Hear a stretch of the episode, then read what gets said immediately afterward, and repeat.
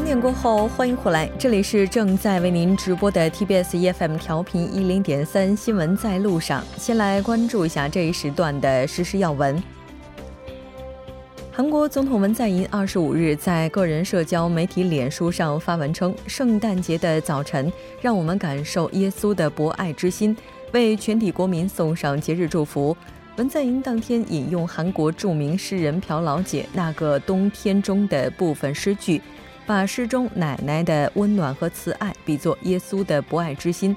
文在寅称，希望自己的幸福能成为所有人的幸福。日本、中国等亚洲股市在圣诞节当天二十五日呈现出暴跌趋势。日本日经二百二十五指数比前一交易日下跌百分之五点零一，以一万九千一百五十五点七四收盘。中国上证指数也比前一天下跌百分之零点八八，以两千五百零三点八二收盘。二十二日，女中学生服用流感制剂达菲后坠楼死亡的事故，经多家媒体曝光，韩国社会对达菲副作用的担忧日益加深。根据韩国食药处资料显示，达菲副作用的举报从2012年的55起增加到2016年的257起。根据韩国国土交通部25日透露，11月韩国航空旅客比去年同期增加了5.6%，达到957万人，特别是中国航线的旅客达到132万人。比去年十一月增加了百分之二十四，那这与萨德之前的二零一六年十一月相比要低百分之三点四。好的，以上就是今天这一时段的实时要闻。接下来的一个小时将为您带来今天的健康手册、新闻放大镜以及民生零距离。广告过后马上回来。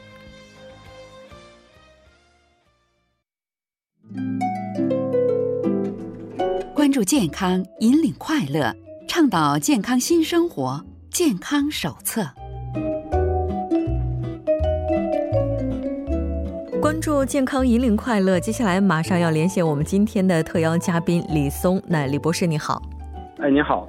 非常高兴和您一起来了解我们本周的健康手册。今天您要带来的主题是什么呢？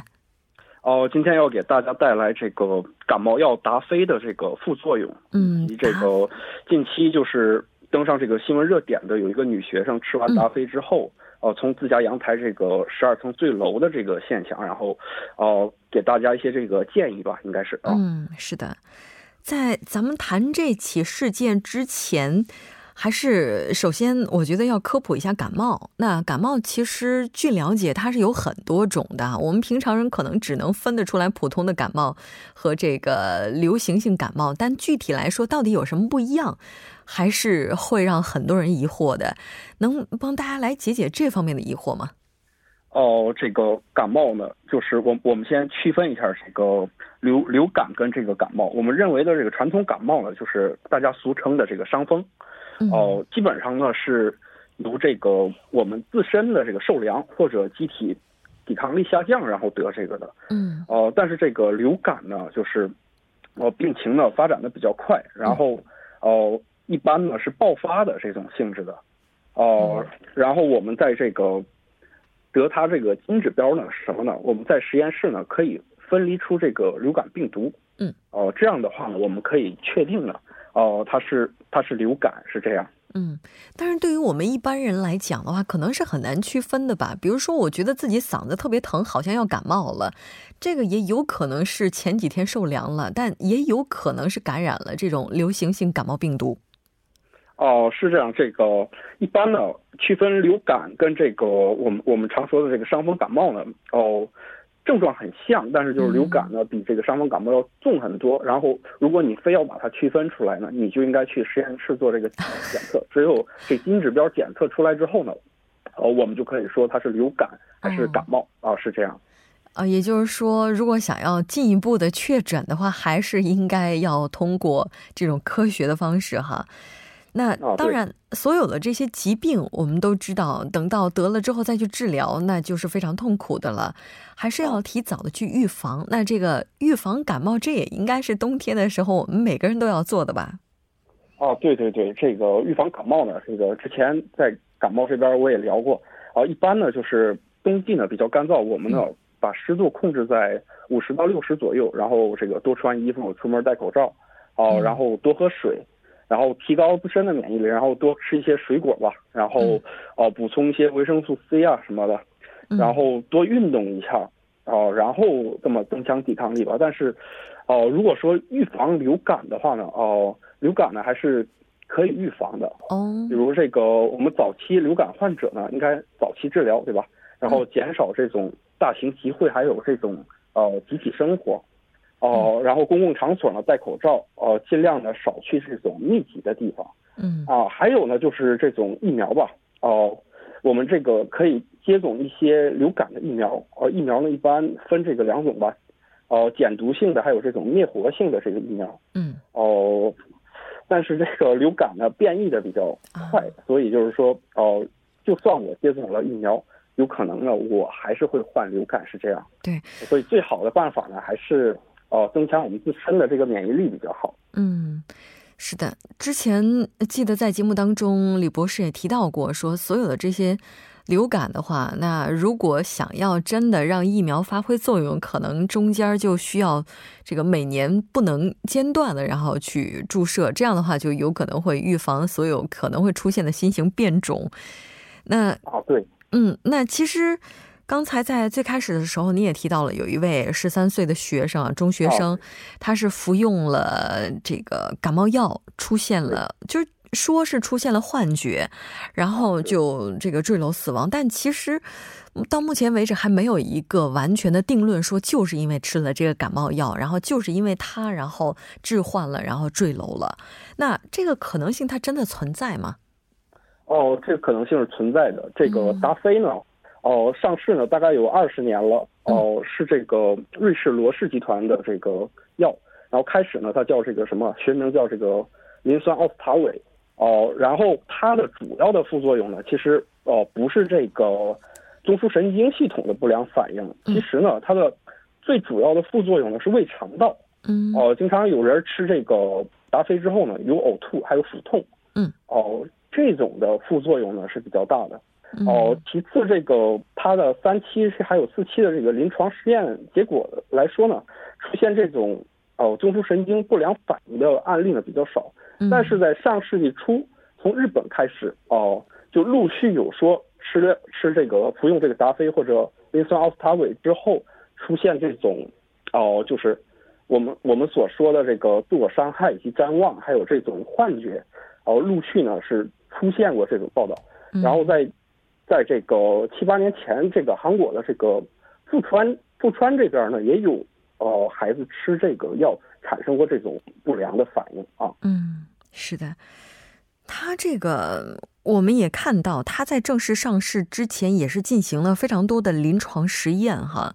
那包括他的用药，我刚才也是了解了一下，大概在一周岁以上的孩子。对于这个年龄之上的这个孩子，基本上都是可以用药的。那如果要是范围这么广的话，它的安全性应该是要非常严格的，但依然会出现这样的一些副作用。我觉得不得不让非常多的朋友去担忧了。那大家可能也会担心说，是不是我自己现在在吃的一些药物啊什么的，也会有这样的一些副作用？就是像这样的一些副作用，我们该怎么样去判断？就是说它。对我而言，可能是存在危险的。哦，它这个呢，就是我们拿达菲来这个举例的话呢，哦，达菲如只只只要是它可以上市的话呢，它是经过这个筛选之后，它不会出现特别恶劣的这种呃副作用。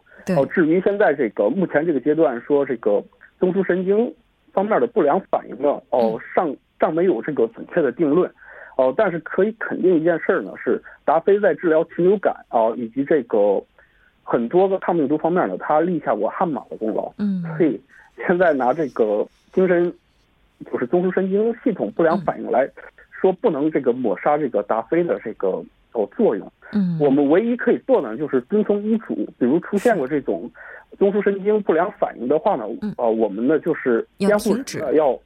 对对对，监护人要观察这个孩子，或者不能让他这个自己吃完药就睡了，或者怎么样。是的，没错。所以最重要的还是要预防。那刚才这个李松博士也介绍了很多的方法，也希望大家在这个冬天的时候都能够远离感冒。非常感谢李博士，我们下期再见。哎，再见。接下来关注一下这一时段的路况、交通以及天气信息。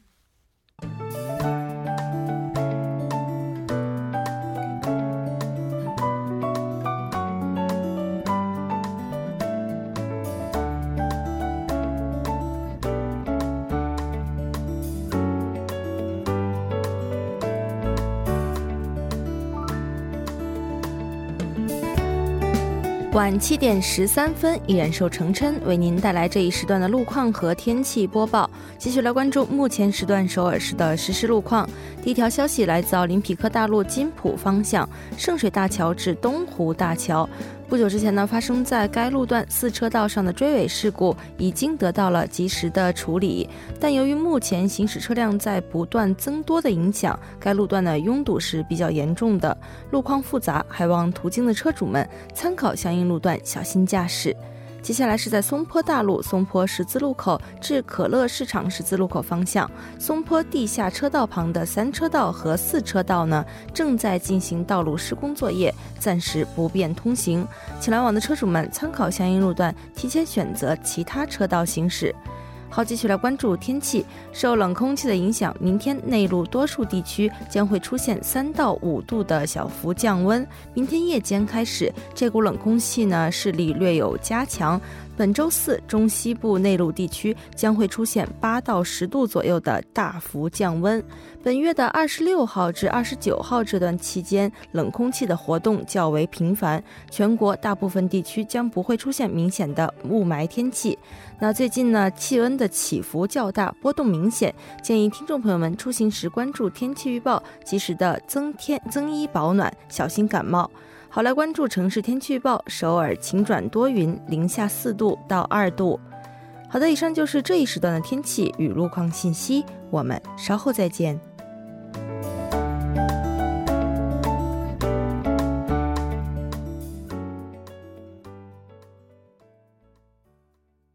好，欢迎回来。那多角度、全方位为您深入剖析韩中两国实时热点焦点。今天我们要讨论这个话题，就是信得过的慈善捐款到底在哪儿？节目也期待您的参与，您可以发送短信到井号幺零幺三，通信费用每条为五十韩元。另外，您也可以在 YouTube 上搜索 TBS EFM，在收听 Live Streaming 的同时点击对话窗参与互动。那今天我们请到直播间的两位嘉宾，一位是时事评论家徐明基老师，徐老师你好。好，主持人及听众朋友们，圣诞快乐！圣诞快乐！那另外一位嘉宾是来自中央日报社的王哲，王哲你好，大家晚上好。嗯，非常高兴能够在圣诞节的晚上和两位一起来讨论咱们今天这个话题。其实今天这个话题，我们在这个他说板块当中也提到了，就是说今年韩国有一个慈善锅嘛。嗯，就他这个募捐的情况跟去年相比是出现了下跌。嗯，然后据说这个慈善募捐哈，它跟经济的发展可能是没有必然联系的，因为之前九七年的时候，这个募捐的数字是创下了一个新高。今年这个情况不太理想，可能也是有着多种因素的。那其中这个之一就有可能是人们对于慈善本身出现了怀疑哈，就是说这个钱到底去哪儿了？那我们该怎么？怎么样去打造一个能够让大家信赖的募捐、慈善等等这样一个氛围，可能也是我们需要讨这个讨论和考虑的。两位的话，应该应该有过这个嗯这个捐款的经历吧？我觉得现代人多多少少。哎，是的，因为这个从很久以前就有。呃，其实这个，但是不能自夸，怎么样？反正是有了。可是最近就从去年开始。到今年了，大概大概只有在路上经过的时候看到那个救世军那个叮叮当啷的时候，那投一点点，比较对金额大一点的，就现在基本上就很少了。就嗯，因为比较保守一些了。哦，因为因为大家都知道有很多新闻，有很多那种信息啊，说是怎么样怎么样怎么样，而且呢，这个当然有些已经证实了，所以说，就刚才我们主持人说的，就是。现在有一种不信任的那种心理存在。就我们这个善意是不是被人恶用了？那，对呀，所以因为现在我们看很多这种新闻报道里面说。谁什么小孩什么不好要给他动手术要怎么样？电视又出来广什么？然后大家捐要捐了什么十几亿，他拿去自己吃喝玩乐去了。呃，他的爸爸，呃什么或者是什么哪个机构我都捐了一些钱啊，拿到那些钱以后呢，就自己乱花，怎么？反正现在这个时代啊，当然大家都是想，其实啊，这个生活困难的时候呢，也在很多人有这种温暖的心啊，希望大家啊能够大家能多少分摊一点呢，怎么样？可是现在这种社会氛围啊，再加上这种不幸的心理，所以说现在呢，好像这个捐的人呢，就好像人数也越来越少了，金额也是越来越少。嗯，其实我觉得除了捐款之外，其实咱们也大多数都多多少少的参与过一些慈善的项目。对，就比如说有些可以说义卖，为了援助这个贫困儿童的义卖，或者为了援助这个。当时日本这个军队性暴力受害者的一些义卖，我相信这些大家都多多少少参与过，而且待会儿我们也会讲到，现在有很多在线的方式，你可以通过一些其他的方式，通过各种各样的方式来参与。我觉得，当然最重要的一点还是教授刚刚也一直在讲的这点，也是今天咱们要讨论的这点，那就是信任的问题。对，其实我觉得捐款的人哈，就大家在付出这份善意的时候都是非常快乐的。我们都说赠人玫瑰，手有余香，是吧？还有，记得当时在初中学英语的时候，有一句话叫什么呀？就是给予是比得到更快乐的一件事情。其实，可能大家都会有这种心理，最怕的就是出现。我们所不想看到的这些事情，那韩国的话，这种比较具有代表性的慈善募捐的活动，好像每年年末会比较多一些。对，其实说到年底的话，大家应该都会在地铁站啊，还有一些人群比较多的地方看到这小红锅哈，慈善锅，然后摇着铃在这儿让你捐款。嗯。然后呢，另外大家可以看到很多韩国，特别是政界的人士，或者说一些比较知名的人士，他的这个有时候会别一个小的这个红色的小果实。嗯。这就是擦浪摇妹，就是爱的果实。这。就是刚刚咱们也提到，他在这个广场上进行的“爱的温度”的募捐活动。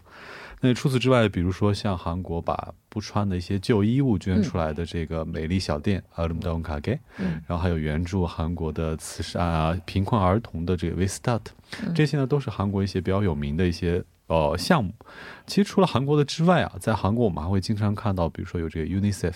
嗯，就是联合国的这些活动在韩国也是开展的非常好，而且提到这个，我觉得还特别有意思的一点就是，其实韩国之前也是这个 UNICEF 的援助国家之一，嗯，好像也是世界上最快的从这个被援助国转化为援助国的这么一个转换。嗯，对。现在在 UNICEF 提到这个，我们。那么广告常常我们在电视上可以看到嘛？那这里呢？那么除了这个那些非洲地区的小孩以外，甚至还有什么北极熊也要有什么也有很多。还有我们看电视节目的时候有吗？上面有电话号码。你拨一个的话，什么一千块、两千块、三千块这样可以送了出去的哈。这个方式是很多，就是说过去呢就看电视，哎呦看了哎呦应该要帮助他啊，那么就打通电话。那么现在这个打电话的人数也是相对的又减少了很多。嗯，是的，这可能都是因为心里埋下了一颗怀疑的种子吧。有没有比较具有代表性的，就是能够在社会上引起比较大反响的案例呢？在韩国，就是这个。这个有的是这一年四季都开展的这种活动，刚才说的那个什么萨拉耶卡给，像这种东西，像这种地方呢是这个。不是说是哪哪个年底或是怎样的，嗯，那么有的呢，在年底有什么雪雪中送炭呢，什么这种活动等等的啊，都有。送那个煤球啊，对对对，有真的是送煤球的，有的是呃用其他的方式送什么大米也好啊，什么有有很多种方式。这个呢，除了我们一般人以外，甚至是有很多这个韩流的明星啊，他们也出来啊，希望大家能多这个送一点。案例是很多，还有一点呢，就是说。这个一般我们说这个什么像社会弱势群体什么也好，什么养老院、孤儿院，像这种地方呢，这每年都有，因为还有定期性的嘛。那么刚才说到那个美丽的什么那个擦浪哎，这个卡给啊，阿姆达旺卡给啊，这个呢，这个其实我也是很久以前开始就有。那个是什么呢？其实那个是就家里有些衣服把不穿了，那么就就。打电话给他们的话，他们会来。可问题是呢，这个要有一定的就是分量才可以。就是说，你只有几件，他不会来拿。你要拿到那个店里去，不然他会来拿。那么来拿了以后呢，他给你写个单子，然后呢，这个还有钱拿，嗯啊，他会寄一点钱给你，不管怎么样，在年底的时候呢，还可以这个扣税怎么样的，所以我们一般过去啊。去哪里去捐？那么捐了什么一百万、两百万、五百万这样捐的话，他一定会给你一个收据的。嗯。那么一般企业为什么能捐那么多呢？大部分都是因为这个都可以退税的。嗯。就是用那个来算，不管退不退税，个人也好，其实也是鼓励大家。对对对对，这鼓励。当然我们不能拿什么几千亿啊，什么这样几百亿这样拿，但是呢，呃，少一点的我们都还是可以的。所以说，现在在韩国这个。最具代表的团体呢，就是刚才说的那个사랑의열매这个团体。嗯。那么就刚才我们其实这사랑의열매啊，在每年到了这个年底的时候呢，在全国各个地方都会弄一个这个就是活动，就是사랑의온도计，就是这个温度计怎么样？那么那么升了，那么升了的话呢，就多少多少，这是每年都有的。可问题是呢，最近几年呢，每年。 的这个就是募得的金额就就每年的在递减，所以这个才出现问题啊。所以说要怎么样才能使人能相信啊他们啊？因为现在因为大的也大的团体也出现问题了。问题是这样，小的呢我们可能说哎呦这可能骗人的，但大的这种比较有这个就是信任度的这种团体也出现这个问题，所以说现在就金额就越来越少了。是的。今年这个效果的话，好像也是非常的差强人意啊。对，其实我看到刚刚统计出数据啊，教授其实刚刚我们俩也有更新过一次哈，因为截止到十四号的时候，其实才它有一个温度计，嗯，就你捐够了多少钱之后，它会达到多少度，嗯，那像嗯，如果是一百度为满分，就是它的目标的话，嗯，今年十四号的时候才达到了二十一点七度哈，哇，这差得远呢，也就是才满完成了百分之二十多的一个目标，嗯，但刚跟教授呃看了一下，好像现在是到了百分之三十几了，三十八点四，三。是八点多，也就是说目标还没完成到一半哈。嗯，但不管怎么样，确实感觉遇冷，这是一个不争的事实。其实我觉得刚来韩国的时候，我对于韩国的这种哦慈善文化和捐助文化还是蛮吃惊的。对，因为他们确实让人感到社会很温暖。因为当时你会觉得到了年末，不管是就是这种在摇铃的，嗯，还是说咱们有时候坐飞机的时候，飞机有一架飞机，它会直接让你在下飞机之前会进行一次对 UNICEF 的捐款。嗯。那包括像那个摇铃那个，我之前还挺好奇的，因为它特别有趣。对，我还想问是什么，后来我自己还试过几次，就刚开始捐现金，后来有一阵我记得他收那个交通卡，嗯，就你可以用交通卡捐，我还特地为那个试过几次。但这现在明显你可以看出来，我还观察了今天观察了几处哈。以前的话你会经常看到路人会往里投钱，嗯，但今天其实我那几处有稍微停留看一眼，但是确实就是大约十几分钟之内吧，基本是没有人过去的。嗯，我们今天在节目当中还提到了，说今年的话，像这个摇铃呢，就是慈善锅哈，就之所以捐款大家热情不是很高，可能和目前的非现金化也有一定的关系。那当然这只是原因之一，肯定不是最为主要的原因。那这几年。刚才咱们也提到了，说捐款的这个热情是在下降的。那这个变化的趋势，从总金额、从这个人数啊、单笔捐款的额度啊等等，是不是整个的情况都是跟以往相比有所下滑的呢？对，是因为现在首先呢，要说归根结底，这个经济的大环境其实并不景气哈。所以其实这几年的这个不管是捐款还是慈善方面都受到一定的影响。那根据韩国统计厅公布的一七年的结果来显示，嗯，这个受访者当中大约只有百分之二十六点七的人表示在过去一年当中曾经捐过款或者参与过这个慈善的活动。嗯，那这一比例呢，相较二零一一年下降了接近十个百分点。嗯，这还是下降蛮大的哈。那不仅如此，你说小额捐款咱先不谈，这个大额个人捐款的这个人数也是。急速下降哈，就韩国它有一个一亿韩币以上的个人捐款者参与的一个叫做 Owner Society 的这么一个俱乐部，嗯，那这个俱乐部其实每年原来的时候都会有五百来人的这个新入会员的人数哈，但今年的话截止到十一月底只有一百八十六人，所以这个减的幅度还是很大的。那除此之外，其实我们还可以看到整个这个金额，就刚刚我们一直在谈这个温度计，嗯，温度计今年也才现在其实到年末没剩几天了哈，嗯，呃，目前还不够五十度，所以这个其实也还是剩六天了，不到一周。它每年都有设定一个就是目标，对吧？那么像今年设定就是四千一百零五亿韩元，嗯，这个是每到就是百分之一啊，就是说就是四十亿五五啊四呃四十一亿五五百万的话呢，就上一度。嗯，那么现在刚才不是说什么三十八点四度吗？就是比方说这个现在呢，就是到了那个值。那么现在到底是有多少钱进来呢？现在目前这个统计的这金额呢，还没有说是这个很确定。可是呢，现在目标额里面有这个四千多亿里面呢，现在大概我刚才说的这个所谓的这个。就是你募募得的约百分之八十二是同比的百分之二，不是说全部的百分之二。就去年这个时候的百分之八十二。嗯，比方说呢，目标额是比去年提升了一些。嗯，但是呢，你现在这个就是募捐的人或额数呢，就是下降了。嗯，现在趋势是这样子的，所以说这个活动呢是到一月三十一号，是到明年的一月底。那么现在大概。那么还有一个一个一个多月的时间嘛？一个月零六天。对对对，还有嘛？所以说，希望能在这后面的这这段时间呢，能达到百分之百。但是以目前的情况来看的话呢，并不乐观了。是，我觉得要是想让大家积极参与的话，可能最为主要的还是让大家的有信心吧。对，我们半点过后马上回来。